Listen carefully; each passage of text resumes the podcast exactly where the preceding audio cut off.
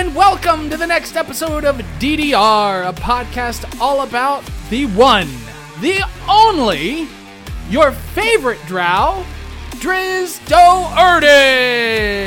My name is Justin, and in this episode, we'll be diving deep into Chapter 18 of Homeland, titled The Black Room, discussing all of our favorite plot points, characters, and more. Justin, I gotta say, that might have been my favorite lead-in from you yet. Like, I could hear the NCAA tournament in the background, the cannons. Burr, burr, burr, burr. Beautiful, beautiful. You should have done it! I was hyped. My name, guys, I'm Jeffrey, and I feel like by now you should probably getting down to the format a little bit, getting used to it. So what I'm gonna do is we're gonna explain to you real quick that this book and D&D, well, you might have noticed they got a few connections. So just a few. Maybe just a lot more than I'm actually going to really remember or catch. So we're going to take a little bit of time inside of this show to make sure we show you how this part of the chapter and the tabletop game are connected. Awesome. Following along with the show is super easy. Just grab a copy of the book, read the next chapter, and tune in every week. But remember, we want to hear your thoughts too. You can share those with us via email at drizztoneright@gmail.com. So we've got the email. We do have the Instagram page for Drizzt Done Right, and we do have the Facebook page for Drizzt Done Right. So we decided, much like an infomercial, but wait, there's more. Let's throw in the Discord page, right? Drizzt Done Right. Got the Discord page. What you've got to do is you've got to go ahead, go into the episode description all the way down, and you'll find this little link that we've personalized just for you, the listener of this episode right here. Click that link. Come on in. We've already got a motley crew of members inside of our Dim Light Squad. That's the name of the people that we came up with to give a little shout out to the fans of the show that get together and go beyond the page. We like to dive a little deeper, and it's a fun way for us to be able to help make them a little bit of a part of the fabric of this show. Because I don't know about how many other podcasts you listen to, but mostly, I would say the fabric that they have is made up of the people who push play on that button, and we're no different. So we put it there for you.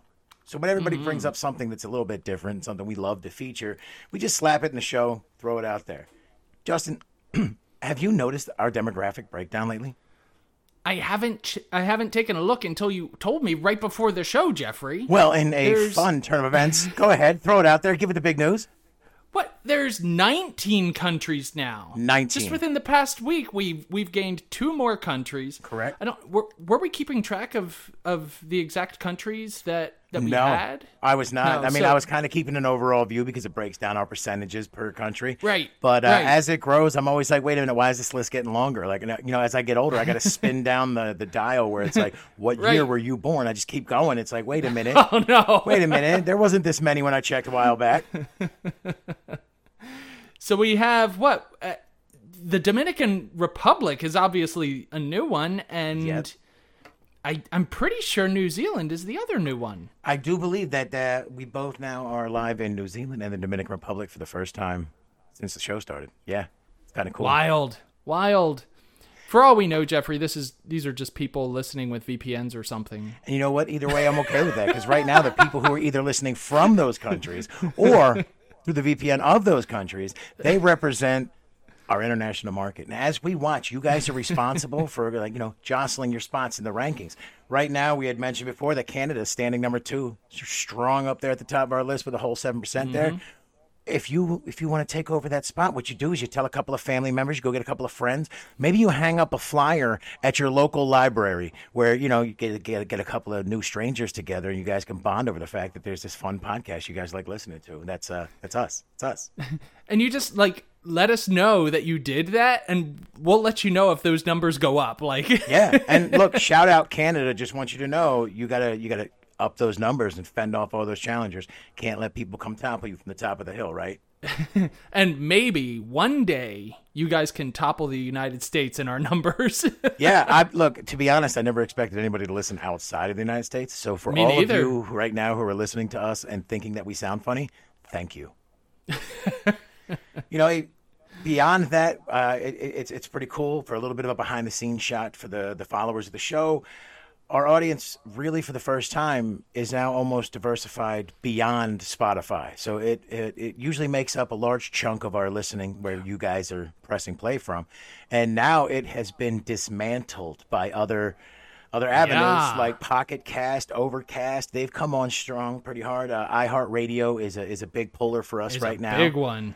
Yep. And, I kind of like to think of it like, look, it's Girl Scout season, guys. We're the cookies. Just get out there, throw them around, and keep bringing people in. We'll keep firing out fun content for you to listen to, and hopefully we'll just keep riding this wave of momentum together. Yeah. Awesome. But, at the end of the day, it's more than a little bit humbling. I've gone on long enough. Justin, how you been? Oh, Jeffrey, it's been a lot lately, but I gotta say, I took some time this weekend. I did a thorough cleaning of my aquarium with my 2 angelfish, and I got them a new LED light, and right before we started recording here, I just took 2 minutes just to go sit in front of the fish tank and just watch them swim around, and I never thought growing up that I would like fish as a pet. Yeah, I can see that. They're not very interactive. You're not playing fetch with them.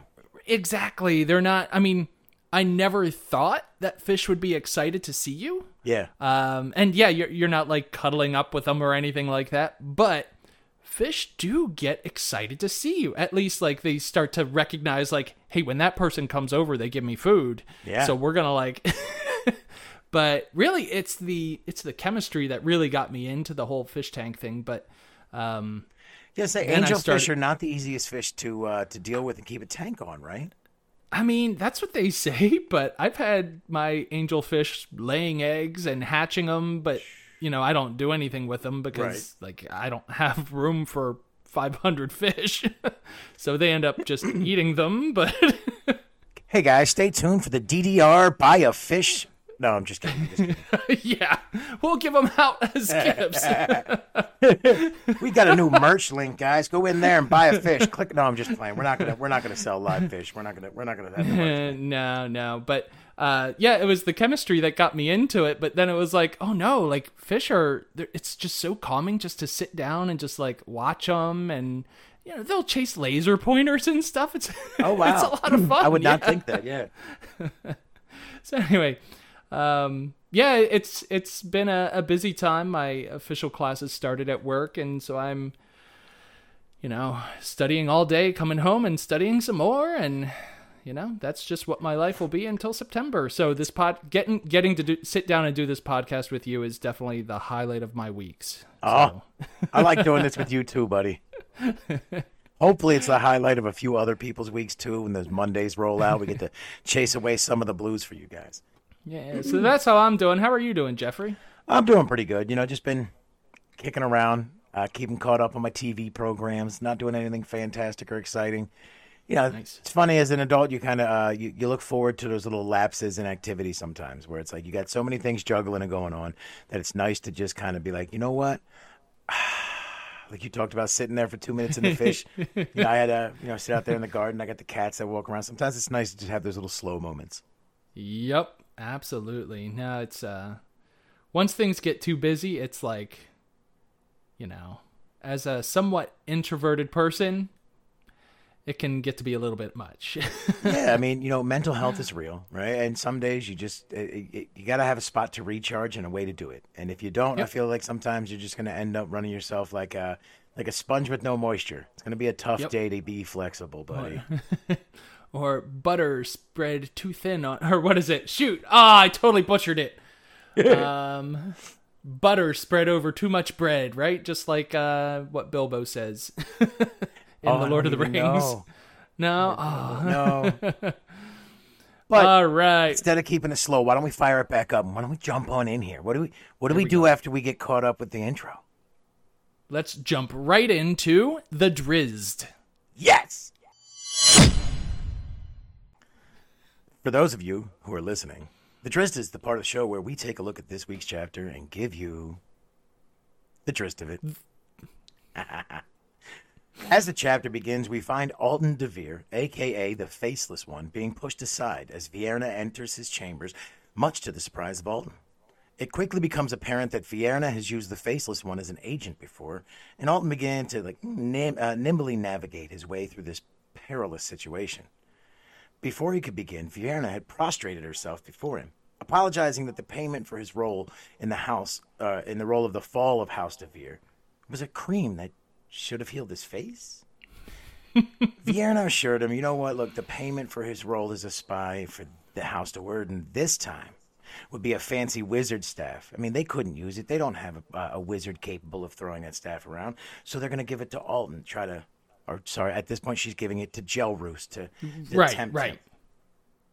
And it's something that he would find extremely valuable. Inside, though, Alton wanted to rage. He wanted to lash out and claim vengeance. But even though his mind was reeling, he did manage to keep himself composed and promised that he'd do what he could to help House Do'Urden. After Vierna left, Matron SiNafay made a quick appearance later that day, and Alton was quick to fill her in on the situation.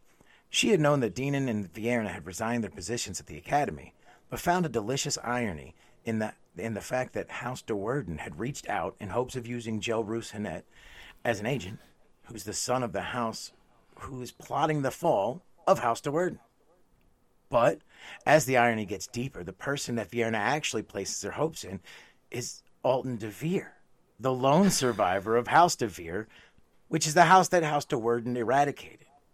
So the actual lever they're going to pull on to help try to cause the fall of House Do'Urden is the same person that Vierna walks in to say, "Hey, could you help us find the people who are looking to come get us?" Wild.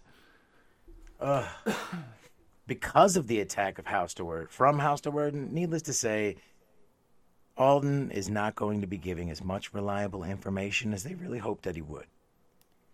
Then Alton thought Masoj might be in danger because, House Do'Urden is on the edge, and Matron SiNafay didn't worry. She knew that their identity was secure.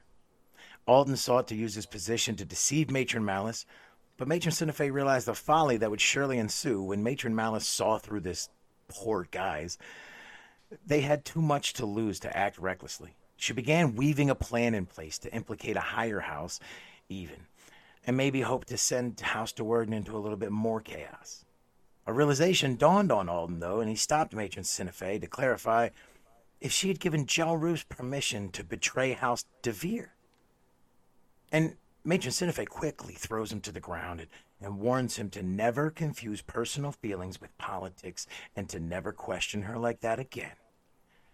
So she threw him to the ground, but never let him go from her gaze. He knew that he was a minor pawn in the scheme between the houses, but her rage as she stood over him reinforced her power, and he realized he had far overstepped his boundaries. Sorry, let me stop you there. Do you think she gave Jelrus permission to do that? Oh, foreshadowing. We're going to talk about that. All right, cool. So as the chapter continues, short answer is yes. As the chapter continues, we find ourselves brought across the Mushroom Grove to a small, heavily guarded cave. Beyond iron-bound doors, where there stands a single room. And this room is used only for the gatherings of the city's 8 ruling matron mothers.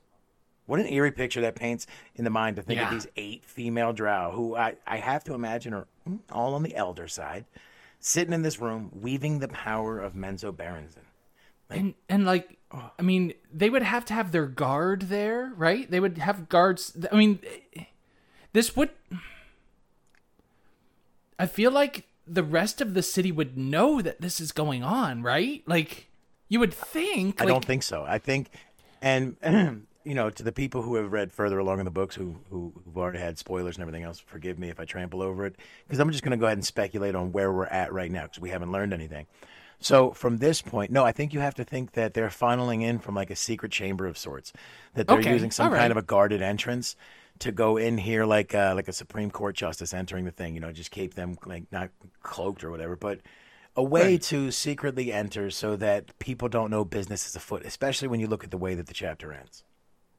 Right. No, I'm on board with that, but I just feel like, I would like to know more details about this room. And I feel like people would know pretty soon, because I feel like Menzoberranzan works as an echo chamber. As soon as something happens, of value, it gets passed from one to another, and within time, everybody will know. Yeah. But you picture these older ladies, because, you know, being a matron mother, I don't think any of them are spry and young. But, you know, older ladies there sitting at this gigantic spider-shaped table, all glittery in their jewelry and begrudging the fact that they're called to leave their chambers to attend these, you know, what they see as honorary seats for any reason other than a true emergency. Yeah. Alton watches these women walk in, and he can't help but feel like this maliciousness in the air. The power these women wield was more than a little intimidating, but Matron SiNafay was there with him, gauging the women as they entered. The meeting began when all were seated, and Matron SiNafay was quick to call for the punishment of House Do'Urden, to quite a few gasps at the table. Matron Baenre questions her. After all, Matron Malice was thought to be strongly in the Lolth's favor, especially after placing two children at the academy in such high positions. The matrons of the ruling council clamored for proof. The false claim was on par with murder, and the years had been quiet by Drow standards. Matron SiNafay began a tale of House DeVir, and was scoffed at. That had been 30 years ago, after all, and the issue was forgotten. It was mere memories by now, which is always one of my coolest things to think of when you see long-lived races, is how quickly these just gigantic events in history must just seem like forgotten lore to them. Like, oh, that was so long ago. You know what? Right. But it was like, yeah, like 30 years in a Drow's life is like 10 years to us. I mean, even less probably. Yeah. You know, Matron Malice explained that Matron Baenre explains that House DeVir could not be caused for punishment, more like cause for compliment, because whoever pulled that off did such a perfect raid. Matron SiNafay played the moment perfectly and explained that her guest was proof of House Do'Urden's treachery. The room looks over, and the room saw son Jelrus, but she revealed him to be none other than the lone survivor, Alton DeVir. Oh, man. Dun, dun, dun! Matron Baenre quickly calls out for magic to be used, and then soon found that no lie was being told. I like the idea. That's like breaking out the lie detector, right? Like, bring it in. Bring it in. Oh, yeah. Strap him up. Listen. Go ahead. Now, are you saying the truth? Again, spoilers. We will be talking more about this. We call that foreshadowing. With Alton revealed, little had changed for Matron Baenre. After all, it had been 30 years, and Matron Malice was in favor of the Spider Queen. It made little sense to try and exact punishment now. And Matron SiNafay, she deftly sidesteps and asks not for justice, but for the council to look the other way. The other council members wondered about the convenient timing of this accusation. This must surely be a ploy by House Hun'ett to advance their standing. And Matron SiNafay explained that, well, you know, they should look the other way for the good of the council, for the good of their sons, whose quest for recognition, but are already living in the shadow of Drizzt Do'Urden. And I found this really odd that she kind of uses the males as a way to pull on the heartstrings. Right. After all this time leading up to it being like a male child, and we know the lack of worth they hold. Like, right. So why is she in here pitching like, you know, your sons need recognition? Yeah, well, I guess... Yeah, to have a ninth house son, male, in the academy. What's his name? Bergignon. Yeah. For Bergignon to be shadowed by a male from a ninth house. I guess even though they're male, like it's still just a... Yeah, I mean, because I guess you're still collecting stamps, right? Like there's the matrons in their houses, and they're still like, well, I need that shiny stamp that says, you know, number one at the academy, and I don't have that. That's a good point. Gotta get that achievement. I figured at this point she's probably pulling out all the stops, you know, in hope of driving her point home, whatever she can grasp onto. Yeah. Vengeance or prudence, the way of the Drow required the claim to be deemed legitimate. Matron Baenre lets out this little chuckle that sounds kind of like a croak. It's hard to tell, but she saw an end to the problems either way. For if House Hun'ett went after House Do'Urden, then Matron Malice may end up with her seat without threatening anyone else on the council. Matron SiNafay seemed willing to take that risk. Whichever house came out on top, maybe collateral damage would claim Drizzt and give Bergignon a chance to rise. Matron Baenre called an end to the meeting by declaring that it was a good thing they never met. I loved that. That was really cool. That belongs in like the only way I can think to explain is like a Harry Potter lore, right? Where it's like, you know, your invitation has arrived. Like those lines that just close the chapter. But bam, you can hear the thing fall. Like when she stands up and says, "It's a good thing we've never met." I just feel like they should start cueing the music, like ding, ding, ding, ding, ding. Like that was so good. Yeah. And yeah, that definitely goes back to what I was asking before. Like, I feel like a whole group of 8 matron mothers meeting in a room.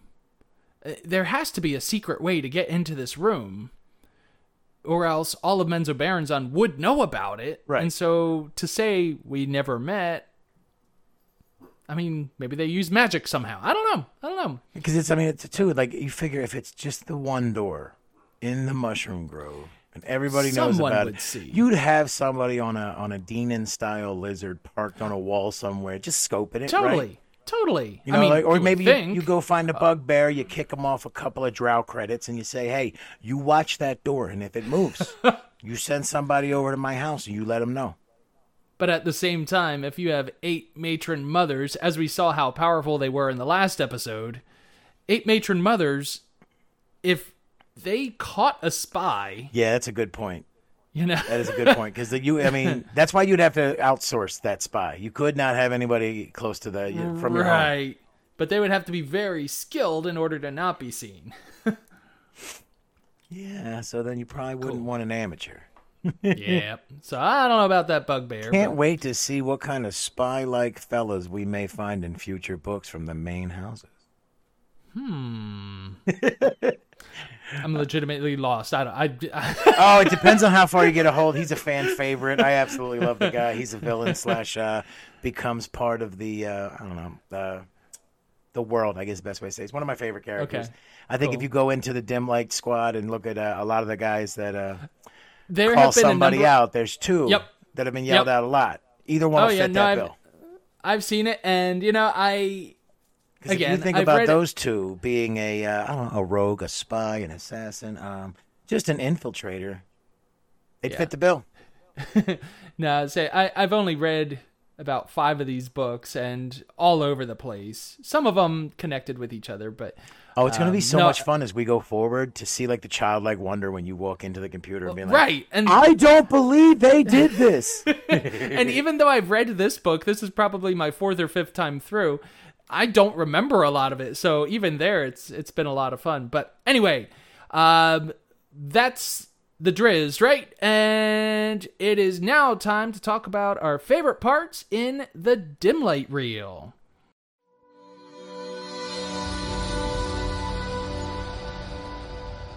The Dim Light Reel, it's where we cast darkness on our favorite parts of the chapter and dim light all of our favorite characters, events, descriptions, and more. Such a fun chapter. Not a total ton of stuff happens, but a lot of really, like, crazy things in their own way. So my favorite part this week has to be the answer to my question that I've had a number of weeks ago. Why doesn't Alton go to the ruling council and tell them that House Do'Urden killed House DeVir? Remember when I was asking that? Yeah, like, I mean, why don't they just run up to the police, stand in front of the place, and say, "Hey, hey, guess what happened?" Well, yeah, you got your answer. And yeah, I was just like, I was like, "Hey, look, my question was answered." And yeah, so Alton going to the ruling council. I think you were happy getting your answer than Alton was giving it, you know, at that point. Yeah, I think so. Yeah. So, so Alton went to the ruling council to accuse House Do'Urden. It made perfect sense to me that he would do that. He's a house noble that survived an attack.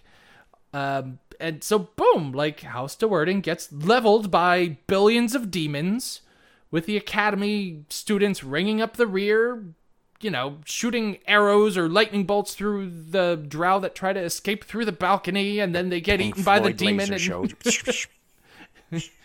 So, turns out, not so much. All right, so when Alton does reveal his true identity to the ruling council, not as Jelrus, but as Alton DeVir, I was like, here we go! They're going to do something! And, but No, they just said, what did they say? Like, it's been too long. And Jeffrey. Yes. Have you been reading ahead? Because I feel like that was your answer. Back when I asked this question, you were like, it's been too long. They're not going to do anything. I may have read along and made notations, but I do my best to stay within the framework of each chapter. So yeah, Matron Baenre basically said, you can't expect us to act on something that happened so long ago. And so after... And yeah, of course, like, my brain is just like, has it been that long? 30 years? Like, okay, in real life, how long does it have to... How long does... How much time has to pass? Statute of limitations is what you're asking, right? Yeah, right, exactly, guess, right? I guess 7 years. I don't know why, but I guess 7. No, I mean, decades. Like, it didn't seem like there was necessarily...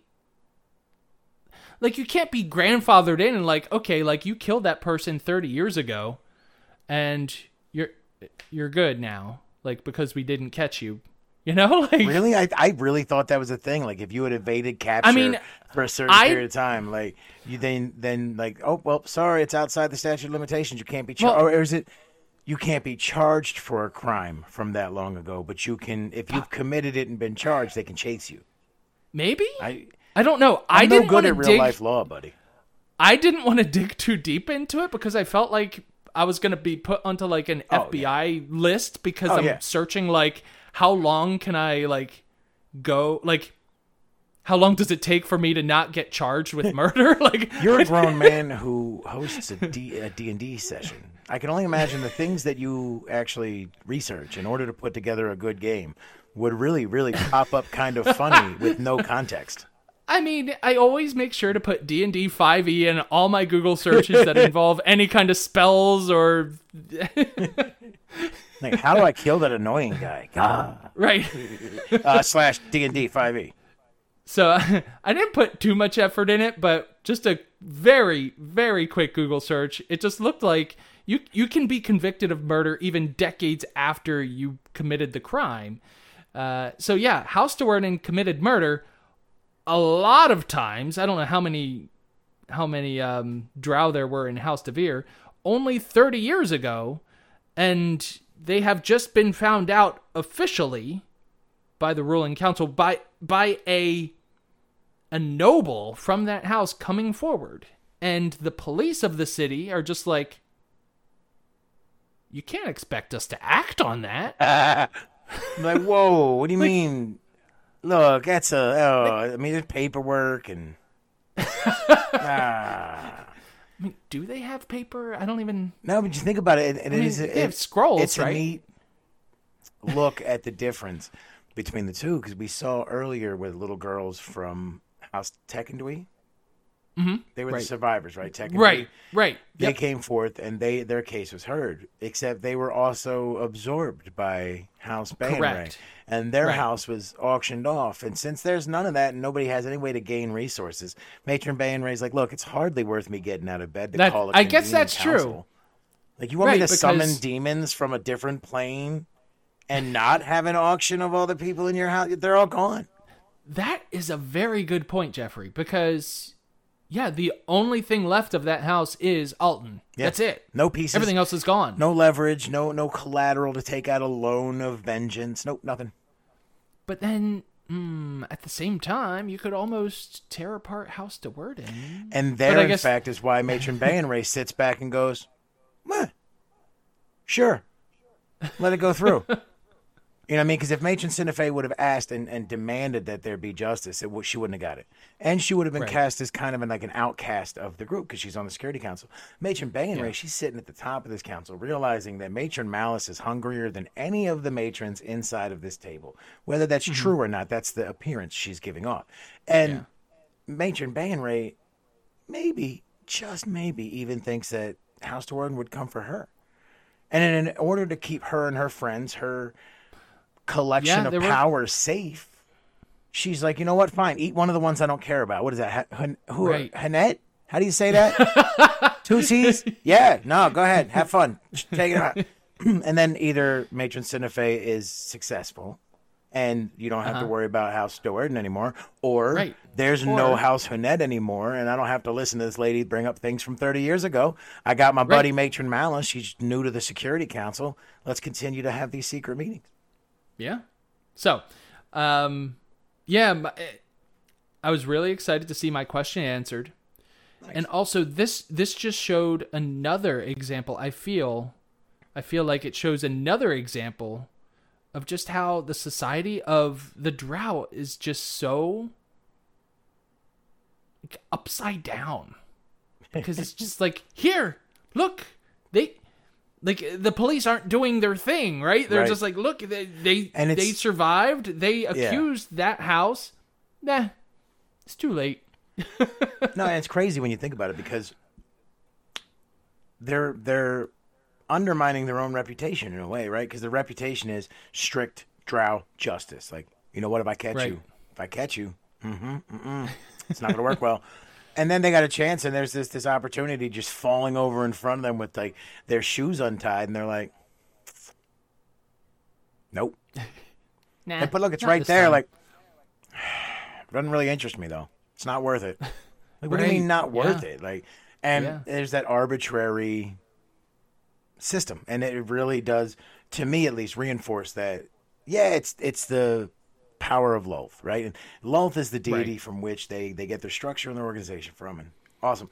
But really, it's the ruling council. I mean, the ruling council interprets how Lolth's favor is seen, right? Because we know that, you know, that it's not all rosy with how Drizzt and SiNafay see Lolth. Like, they're not the biggest supporters, and there's probably some issues that Lolth would have. And she, you know, if she's a big deity, she sees all that, she knows all that. But Matron Baenre, she's like, no, Matron Malice is high up in there because she's met all the tickets and ducats. She's a friend of mine, punches all the categories necessary. I think you're wrong, and that's it. That is done, dropped. Like, set it to the side. That's it. That's all done. Yep. So. That had to be my dim light for this week. What do you have for us this week, Jeffrey? Well, for me, I went with Secret Agent Jelrus. Ooh. Yeah. Fun little dim light that I wanted to take a little closer look at was when we find out that Jelrus was really a secret agent in the Drow Society. It should come as no surprise that duplicitous deals happen in the society as cunning as the Drow, but here we see some of the scheming laid out for us to examine. Alton is pushed aside by Vierna as she enters his quarters, and he's immediately suspicious. He's worried that maybe his identity has slipped, and she knows who he is. But he quickly realizes that the identity that he has stolen was one of the spies used by Matron Malice? Yeah.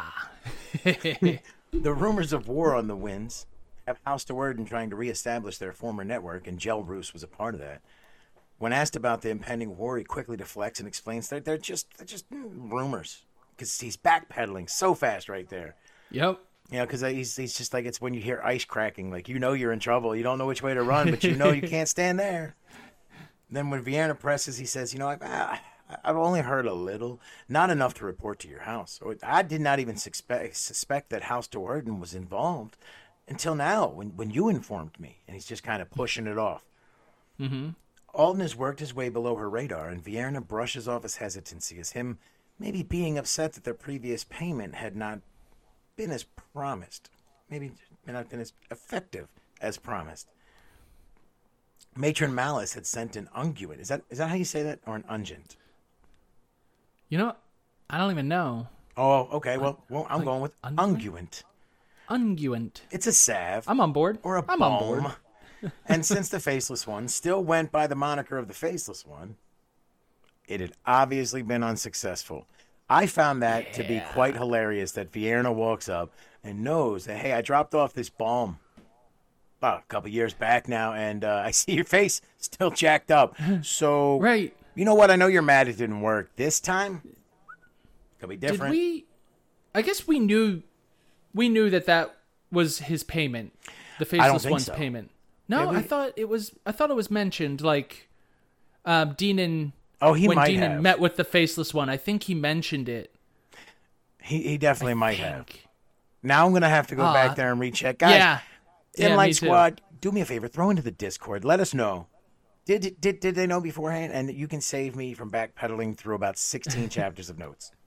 So if anybody knows that, just go into our discussion board. Let us know. Make me feel good. So Vierna baits the offer just a little bit more, throws a little heavier of a promise on there, says that they've got this wonderful wizard staff. And, you know, it just so happens House Do'Urden doesn't have any wizards. So, Faceless One, would you love this wizard staff? You know what? All you've got to do is just do what you've always been doing. Keep your ear to the wind. The one that's a little bit crispy and deformed. Alton promises he's going to do what he can, and the moment passes. Then Alton immediately goes to Matron SiNafay in order to tell her everything he knows. But she is not impressed. She already knows that the Do'Urdens have been recalled and that they are preparing for war. Alton explains that Vierna showed up and wants to use the Faceless One as a spy, as they once used him to try and assassinate Alton. Matron SiNafay, she loves the irony. It's like Winnie the Pooh and honey. She's just licking her fingers. It's great. Loves the irony. The situation is House Do'Urden has reached out for help from those who seek to destroy them. They go on to work through some more of the plotting points and plans, but I think it's really interesting how it wraps up, because Alton starts to put two and two together, and he stops and asks Matron SiNafay if she gave Jelrus her blessing to assassinate Alton. He's not a dummy. No, he's a little slow on the uptake, but he's definitely not a dummy. And I gotta say, it's really kind of... You had asked earlier, and this is the moment it brings me to.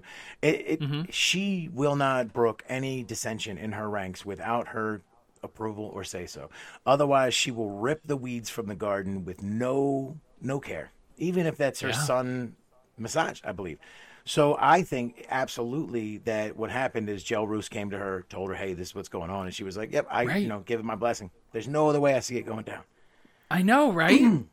30 years ago, Alton's like, "Hey, let me just work this on here and clarify just this one minor point. 30 years ago, did you use your station as an advantage to profit from the house of the fall of DeVir?"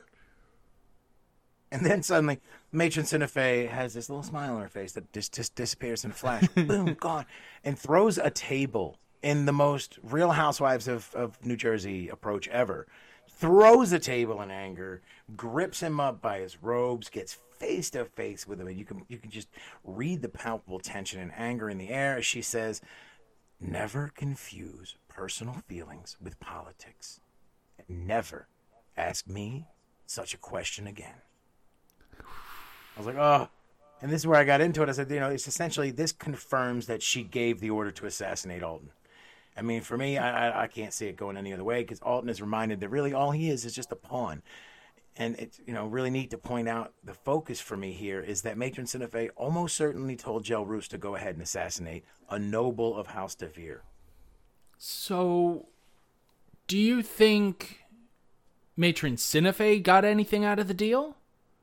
Jelrus was promised the salve. Right. But... nothing to SiNafay? I don't think directly. I think she might have then tried to use like more backworking and leverage to her favor. But I think in a similar way of Matron Baenre, she's not going to get a lot from it if House DeVir and House Hun'ett go at it. So right. I don't think that SiNafay really just popped in my benefited head. That much. I think it's more of like, well, if this is already happening, I will take my cut and it will be paid to my house. That's exactly what I just popped in my head. I was like, well, if the Do'Urdens are attacking DeVir, they're not attacking Hun'ett. Yeah. And you, it, know, you know, just... on the top of that, it gives her a layer of deniability. So if she works through her son, then it's, you know, Matron Malice is going to be like, "Hey, I need somebody to do something. Let's talk to Jelrus." But when Matron SiNafay now wants to have maybe her grandson put up on the ruling council, she can have Jelrus approach you know, Matron Vierna in this case, and say, "Hey, you know, remember all that work I did for you? Remember how good House Hun'ett was?" And I think that's how leverage works a lot in the Drow society, by proxies. Yeah. You know, they don't benefit per se, but that which benefits the house benefits the matron. Right. That's our T-shirt for the merch category that we don't have. That which benefits the house also benefits the matron.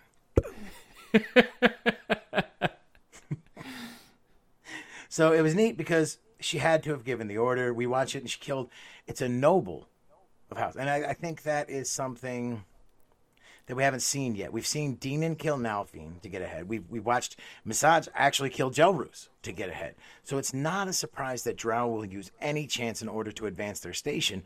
But to see how Matron SiNafay was able to have a rival house defeated in House DeVir to advance her own house, that's the biggest thing she gets out of this, because House Hun'ett was house number 5. House DeVir was house number 4. So Matron SiNafay used her son and his station at Sorcerer to aid House Do'Urden in the eradication of the house directly ahead of them. Right. Mm-hmm. So that was why she was helping, probably partially at least. And, you know, they should also maybe benefit by regaining the beautiful face of Jelrus. That's got to also help House Hun'ett, right? I mean, because maybe it didn't hurt. Or maybe it doesn't help, but it definitely doesn't hurt. You know, you think about it, they got this son running around. He's the faceless one. He's the guy with the pock marks on his face that's half burned. It's probably got to affect him everywhere he goes in life. You know, like, oh, faceless one. Yeah. God, don't give him the... You know, they always talk when he passes. But if they made him beautiful again, he could walk through and seamlessly be a social butterfly.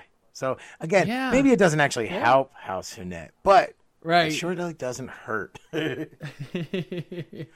So Matron Malice was able to get Dinin as the leader of the patrol with Drizzt on it, and I can't help but again think that she was using some influence and favors in a manner very similar to this. And, you know, that lets you know the Drow are very cunning and clever indeed. Everything they see is an opportunity. You know, we saw her come across the Grey Dwarves earlier on, and the Grey Dwarves did nothing but have, like, a small falling out in public.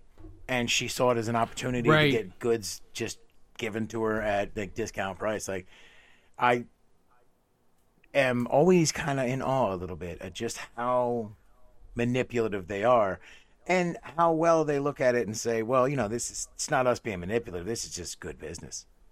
Right. So, Justin, that will bring me to the end of my dim light. And I think it's time that maybe we light a lantern and go a little deeper. What do you got for the dungeon delve, my friend?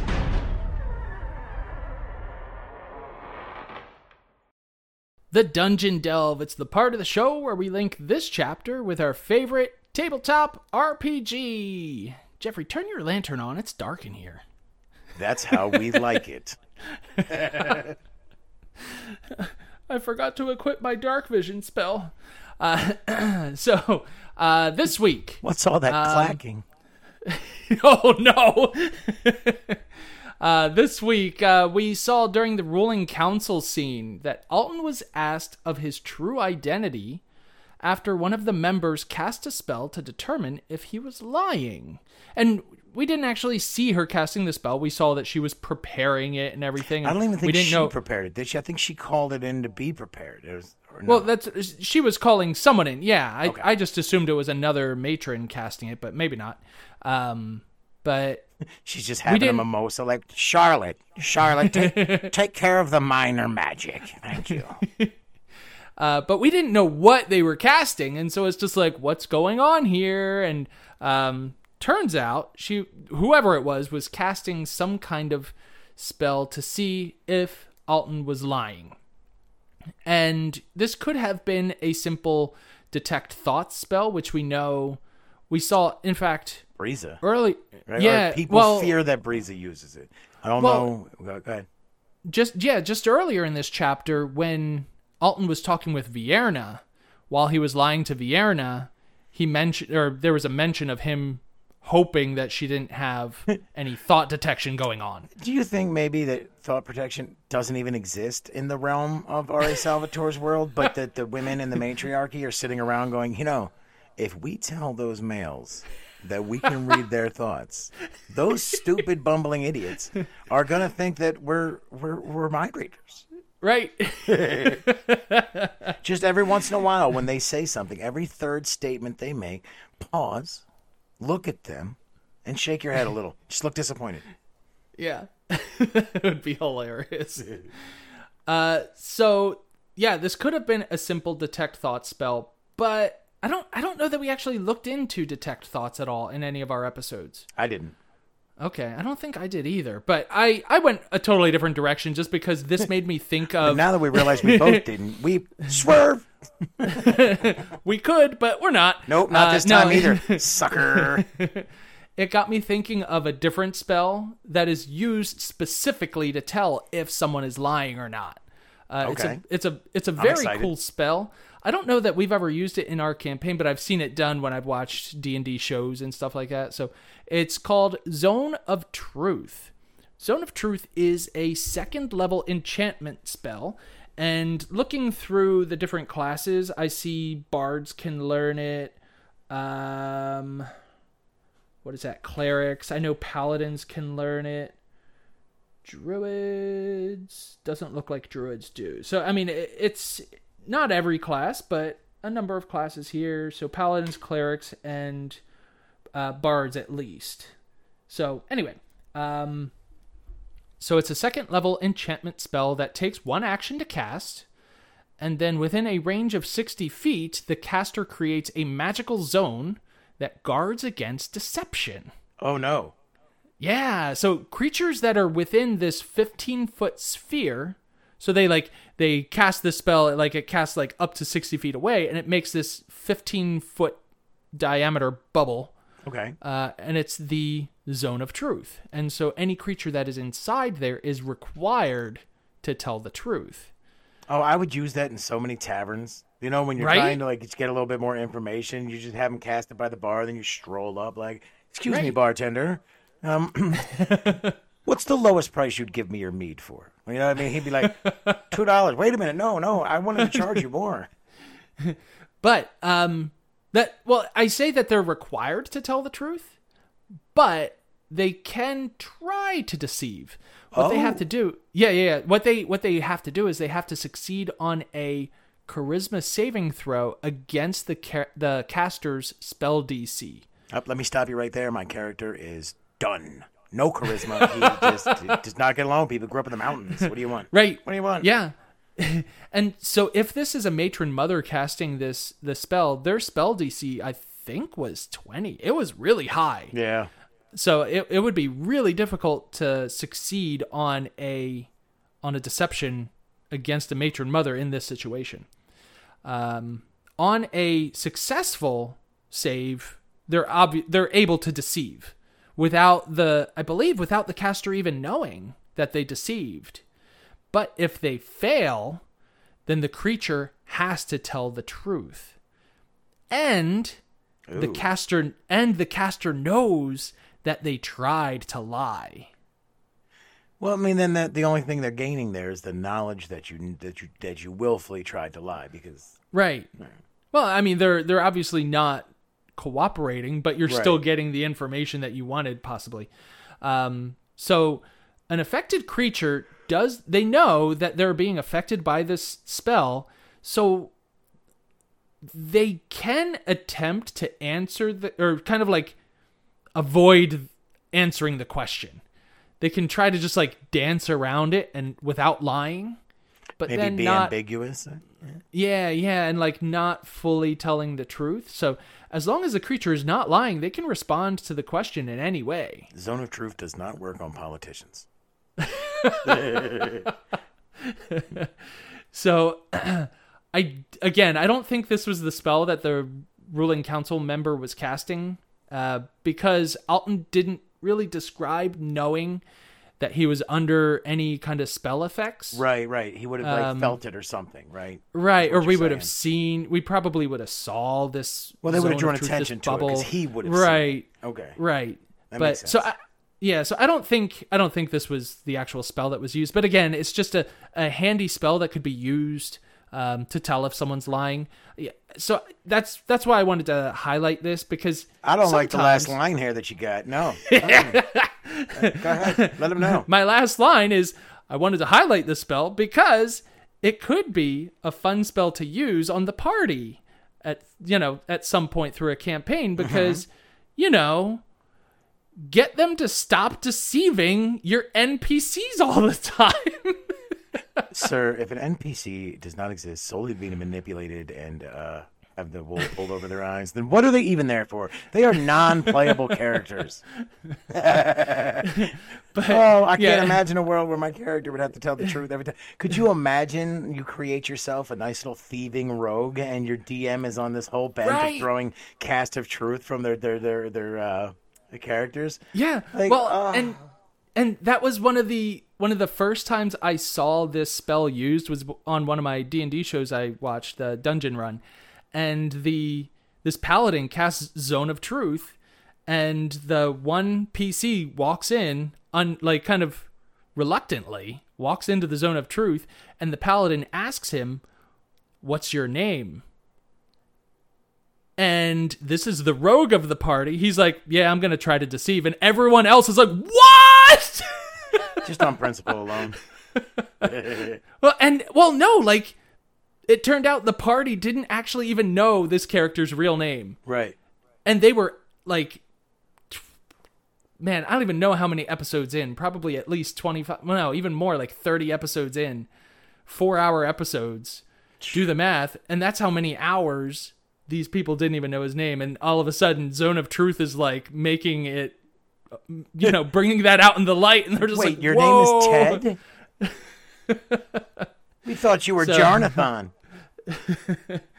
So that was my, I almost called it a dim light again. No, I know, sir, that's the dungeon delve. That's my dungeon delve. I realized I called my my dungeon delve, I think 2 episodes ago, I called it a dim light, but whew, that's my dungeon delve. When you read and say as many words as we do, they don't come out in the order that you want them to. We just gotta pick it up and roll through with it. You just plow right through it. So for me, I wanted to take a little deeper of a delve into Burn Sooth Ointment. Yeah. So this chapter seemed a little light when it came to the dungeon delve components, but fear not, because sometimes when the obvious doesn't reveal itself, you gotta look at the object from a different point of view, right? So we meet the agent formerly known as Jelrus, as Alton is getting propositioned for a deal, and find out that the House Do'Urden had offered the previous Faceless One a cream that would heal his wound. His face. And I thought it was really a fun time to take a look at the role-playing part of D&D again. Okay. So there are quite a few different types of damage that you can take. We've heard about piercing and slashing and bludgeoning. However, you may also run across fire and acid in this game. And there are times when the damage may disfigure your character or disable them in some manner. Maybe you lost an arm while fighting a bad guy and you find yourself short a limb to carry a shield. This would definitely have an impact on you, right? Maybe your DM gets inventive and decides that they're going to disfigure you because you got dragged into a fire during a fight, like we talked about with the grappling. Got all burned up. And then, I mentioned this a little bit with Jelrus earlier, but that could actually affect how people in town treat you. It could affect how you're viewed as you travel. It could become quite bothersome in ways one might not readily expect.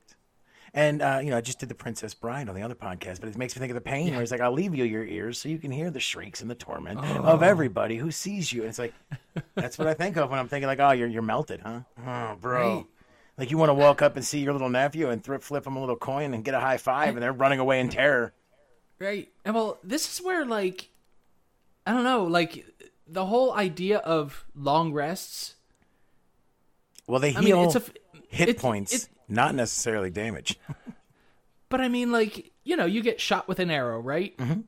When you get healed by, say, like a cleric, what happens? Do you have to pull the arrow out and then it heals the wound? Or as the cleric is healing you, does the arrow just pop out they're healing? Like, I have always kind of pictured this as you would rip the arrow out and then the spell needs the flesh. Like, kind of, it weaves it back together.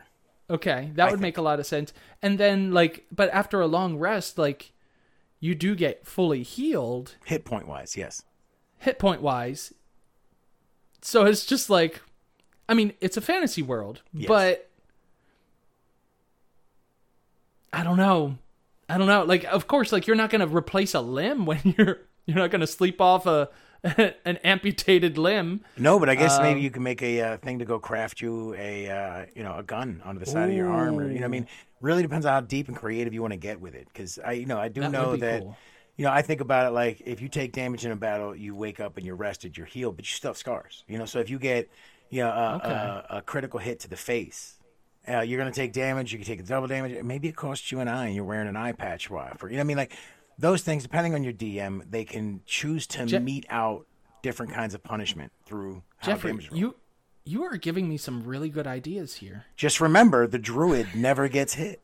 As the druid, So I say all of that to bring up, ready? This is one of the great parts of D&D, because who knows anything about herb crafting? I saw this in your notes. I'm so excited for this, and I have some stuff. A little bit. I have some stuff for you. Beautiful. So I love it, because I saw this and I was like, I'm going through the chapter and I'm thinking to myself, what do I want to do? There's no like spell that jumps out to me, because there's nothing new that flies out at me. Like, we had the wizard staff, we did have the Zone of Truth. You already had the Zone of Truth, so I was like, herb crafting. I'm going to work that into this. So if you have proficiency in this skill, you can create salves and ointments by gathering items together and crafting the product. If you go to page 154 in the player's handbook, it actually describes the Herbalism Kit, which has clippers, a mortar and pestle, pouches, vials, and more. So proficiency gives you a bonus when rolling checks for identifying and applying herbs. The first step is to get the recipe. Then you go and get forage for the ingredients. The benefit of being proficient is that you can actually substitute local ingredients as they're needed, if they're applicable. Some of the ingredients are going to be special items. Those need to be quested for in order to find the items you're looking for. You have to look one at a time. You can't just go blanket look unless your DM has it set up with you. And the terrain where the item is located for 1 hour at a time. So you have to spend 1 hour incrementally in a terrain. So if you know that you're looking for a mushroom and they're only found in swamps, you need to go spend an hour in that swamp foraging to try to find that mushroom. You don't you don't find it just because you spent an hour there. During this hour, you can't do anything else. You can't travel too far from the spot. You're just foraging. At the end of your foraging day, the DM will have you make a DC. If you don't meet the lowest quality crafting, you did not turn up enough ingredients. An important note is that most ingredients cannot be stored indefinitely and require special storage, like jars, stuff like that. Jars, vials, stoppers, crystals, pouches, whatever, depends on the different ingredients. This makes stockpiling them very cumbersome and darn near impossible with a lot of them, because they want to make sure that you're actively foraging and continuing, instead of just carrying this tinker house on the back in a backpack with everything inside of it in your giant bag of holding. When it comes to recipes, if you don't find the notes of an herbalist or have an herbalist in town to learn from, I found this interesting, you can actually use your kit to break down the items and assess their ingredients. So you're basically reverse engineering something you have in front of you. If they gave you this salve from House Do'Urden, you could use your herbalism kit to break it down, try to find out everything that went into it, and make your own. So now that we know we can make stuff, what do we make? Well, Alton probably needed Burnsooth ointment.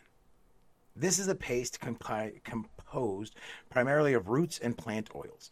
It reduces pain and speeds the recovery of burns. If applied to a creature's wound within 10 minutes of their taking fire damage from any source, or within 10 minutes of the end of an encounter, then the creature will heal 3d6 or 5d6 plus 2 or 6d8 plus 2, depending on the quality. Okay.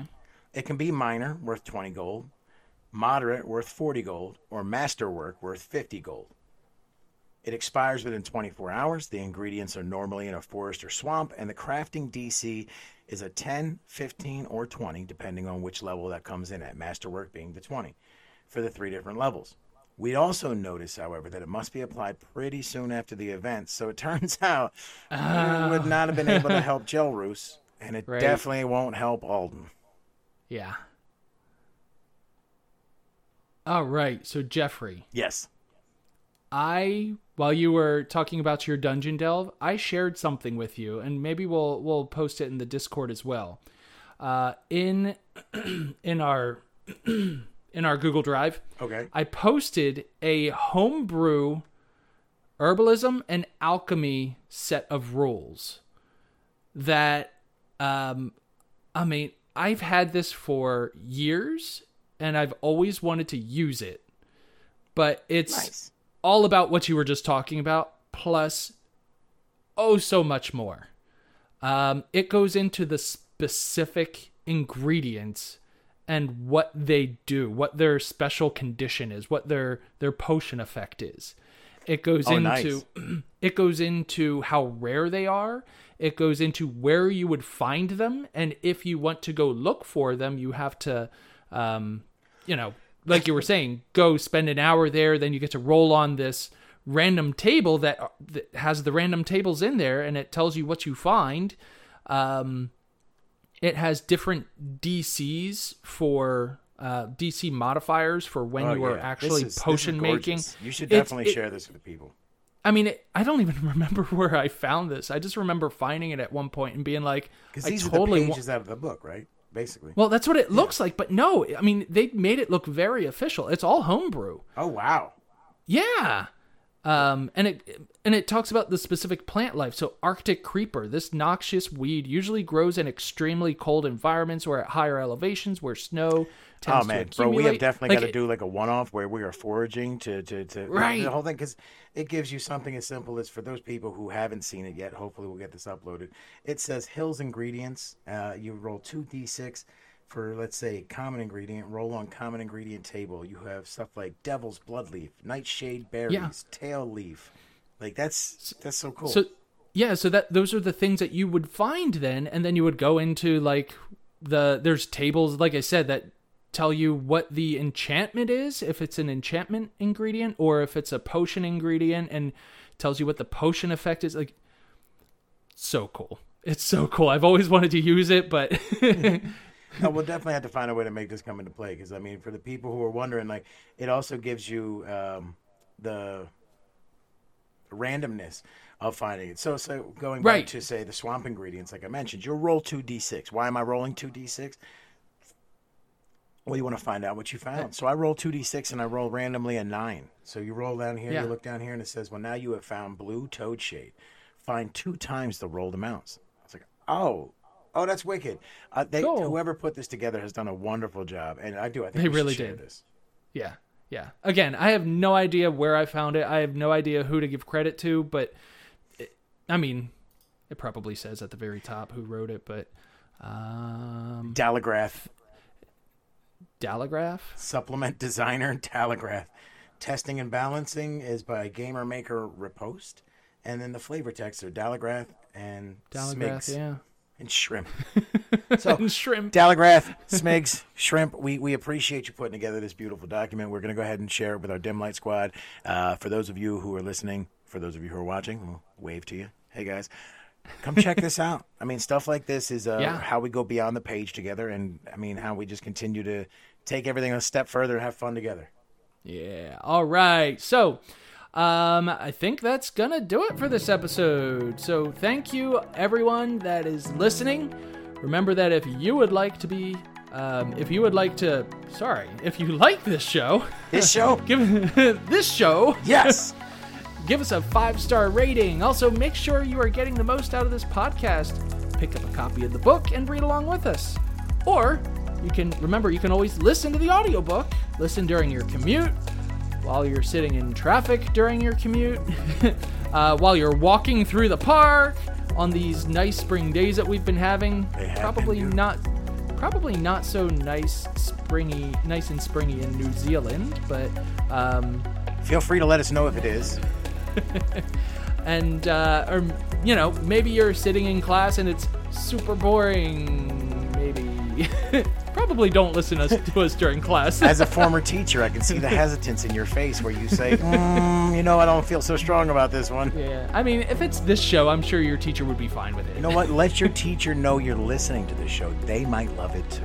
Oh, I'm sure they would. So when you've read the next chapter, let us hear your favorite parts. Email us. You can reach us at drizztonright@gmail.com, or you can log on to our Discord and join in on the ongoing discussion there.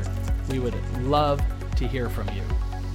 Folks, the end of the show is what comes after all the fun that we've had in the middle. It's just the way that it's structured. I know, it's got to be really hard to say goodbye when you're part of a community that's as fun as this one. If you're all enjoying the show we put on before you, then go to the episode link, click the button that says support this show, send $1, send $5, send whatever you want if you've got the ability. And we're going to keep putting it towards making a more beautiful world for us all to adventure in together. So until we meet again, while we wait for the next time for you to press play, farewell, play fair, be well.